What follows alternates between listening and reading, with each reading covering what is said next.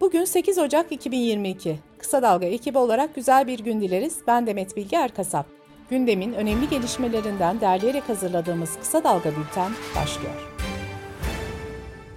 Anayasa Mahkemesi Gazete Duvar, Diken, Sol.org.tr, Bir Gün, Artı Gerçek ve Tarımdan Haber sitelerinin bazı haberleriyle Çiğdem Toker'in Cumhuriyet'te yayınlanan bir köşe yazısına erişim engeli getirilmesi üzerine yapılan bireysel başvuruları karara bağladı. Avrupa Konseyi Bakanlar Komitesi'nin internet özgürlüğü konusunda tavsiye kararına, Avrupa İnsan Hakları Mahkemesi'nin internet ve ifade özgürlüğüne ilişkin iştihatlarını atıf yapan Anayasa Mahkemesi başvuruları kabul etti. Yüksek Mahkeme haberlerin engellenmesiyle ilgili ihlal kararı verirken başvuruculara da ayrı ayrı 8100 lira manevi tazminat ödenmesine hükmetti. Mahkeme ayrıca ihlallerin yapısal sorundan kaynaklandığını belirtip bu sorunun çözülmesi için kararın bir örneğinin Türkiye Büyük Millet Meclisi'ne gönderilmesine karar verdi. Anayasa Mahkemesi'nden önemli bir karar daha çıktı. Anayasa Mahkemesi kanun hükmünde kararname ile Ankara Üniversitesi Siyasal Bilgiler Fakültesinden ihraç edilen Barış Akademisyeni Onurcan Taştan'ın pasaportunun iptal edilmesine ilişkin kararını açıkladı.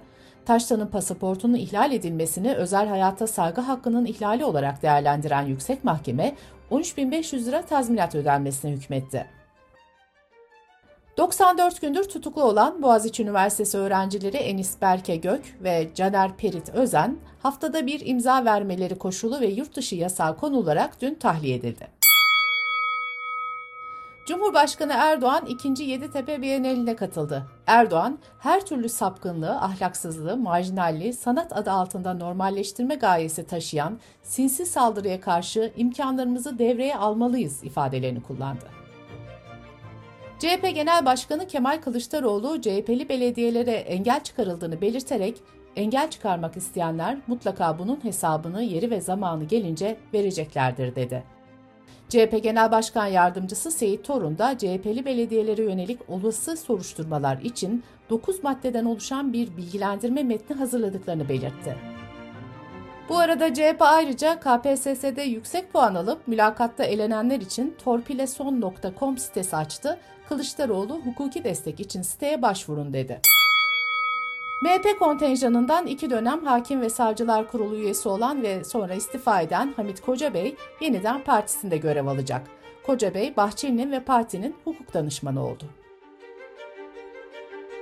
Hakimler ve Savcılar Kurulu Ankara'da suç örgütü kurmak, uyuşturucu kaçakçılığı, tehdit, mala zarar verme gibi suçlardan adliye sevk edilen Serkan Tosun'un mahkemece iki kez serbest bırakılmasıyla ilgili inceleme başlattı.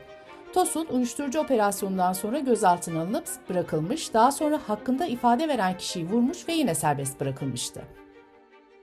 2017 yılbaşı gecesi attığı tweetler ve paylaştığı videodaki sözlerinden dolayı hakkında gözaltı kararı verilen modacı Barbara Şansal'ın Atatürk Havalimanı'nda darp edilmesiyle ilgili yargılanan 12 kişi beraat etti, bir sanığa ise adli para cezası verildi.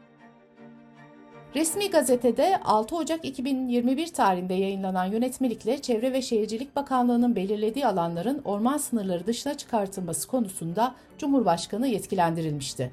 Düzenlemenin üzerinden bir yıl geçerken Erdoğan bu sürede bu yetkiyi 3 kez kullandı ve bu kapsamda toplam 530 hektar alan orman sınırları dışına çıkarıldı. Meslek odaları, sivil toplum kuruluşları ve dernekler tarafından yargıya taşınan yönetmelikle orman alanlarının amacı dışında kullanıldığını iddia eden uzmanlar, Türkiye'nin orman varlığının ciddi tehdit altında olduğuna dikkat çekti.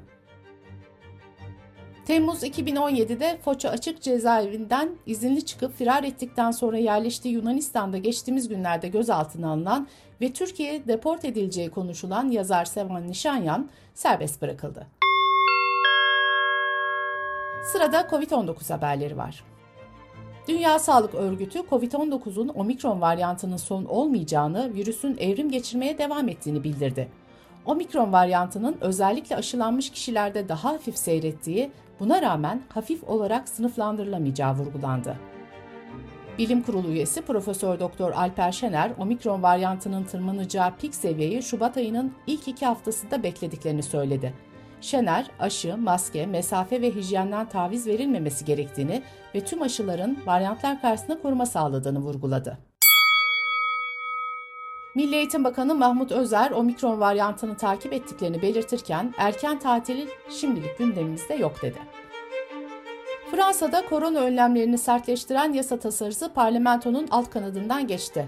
Tasarı dışarıda yeme içme ya da sinema ve tiyatroya gitme gibi kültürel etkinliklerin yanı sıra şehirler arası tren yolculuğu için tam aşılı olunmasını şart koşuyor. Negatif test sonucu ya da COVID-19 geçirilmiş olduğuna dair belge gösterilmesi artık bu tip aktiviteler için yeterli olmayacak. Cumhurbaşkanı Macron'un aşı olmayanların hayatını zorlaştırmak için elinden geleni yapacağını söylemesi ülkede tartışmalara neden olmuştu. Sağlık Bilimleri Üniversitesi'nden Profesör Doktor Pelin Kartal, omikronun yan etkilerine dair açıklama yaptı. Buna göre omikron varyantı görülen kişilerde diz, dirsek ve ayak bölümlerinde kaşıntı, deride kabarıklık, kırmızılık ya da morumsu isilik veya kurdeşen benzeri deri döküntüleri meydana geliyor. İsrail Sağlık Bakanlığı koronavirüs salgınına karşı önlem amacıyla oluşturulan ve içinde Türkiye'nin de olduğu kırmızı listeyi kaldırdı. Bakanlığın açıklamasında dünya genelinde birçok ülkede koronavirüs kaynaklı ölümlerin İsrail'den yüksek olduğuna dikkat çekilerek bu nedenle gerekli olmadıkça yurt dışına seyahatlerden kaçınılması çağrısı yapıldı. Ekonomiden haberlerle devam ediyoruz. Merkez Bankası 17 Aralık'ta dövize yapılan 5. doğrudan müdahalenin büyüklüğünün 2.1 milyar dolar olduğunu açıkladı. Böylece Aralık ayında yapılan 5 müdahalenin büyüklüğü 7,28 milyar dolara yükseldi. Türkiye İstatistik Kurumu verilerine göre dolar aylık, 3 aylık, 6 aylık ve yıllık tüm değerlendirmelere göre en yüksek getiri sağlayan yatırım aracı oldu. BIST 100 endeksi mevduat faizi, devlet iç borçlanma senetleri ise yatırımcısına kaybettirdi. Hazine ve Maliye Bakan Yardımcısı Mahmut Gürcan, kur korumalı Türk Lirası mevduat hesabının 96,7 milyar liraya yükseldiğini söyledi. Dış politika ve dünyadan gelişmelerle devam ediyoruz. Kazakistan'da hükümetin zamlarıyla birlikte başlayan protesto gösterileri ve çatışmalar yer yer devam ederken Kazakistan Cumhurbaşkanı Tokayev güvenlik güçlerine uyarı yapmadan ateş etme emri verdi. Tokayev eylemciler için teröristler diyerek şu açıklamayı yaptı. Genel olarak ülkenin tüm bölgelerinde anayasal düzen yeniden sağlandı. Ancak teröristler hala silah kullanmaya ve vatandaşların mülklerine zarar vermeye devam ediyor.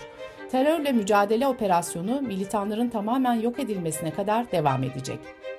Kazakistan İçişleri Bakanlığı yönetim karşıtı gösterilerde çıkan olaylarda 26 protestocunun öldürüldüğünü bildirdi. Durumun kontrol altına alındığı kaydedilen açıklamada ülke genelinde 70 kontrol noktasının oluşturulduğu aktarıldı. Kazakistan'ın batısında LPG'ye yapılan zamlar ve sosyoekonomik durumun kötüleştiği gerekçesiyle 2 Ocak'ta başlatılan protestolar ülkenin diğer kesimlerine yayılmıştı. Tokayev, protestolardan sorumlu tuttuğu hükümetin istifasını kabul etmişti. Almanya'da tüketici fiyatlarındaki artış 2021'in son ayında da devam etti. Aralık ayındaki %5,3'lük enflasyon 1992'den beri kaydedilen en yüksek fiyat artışını işaret etti. Birleşmiş Milletler yaptığı açıklamayla 2021 yılında 55 gazetecinin ve medya çalışanının öldürüldüğünü duyurdu.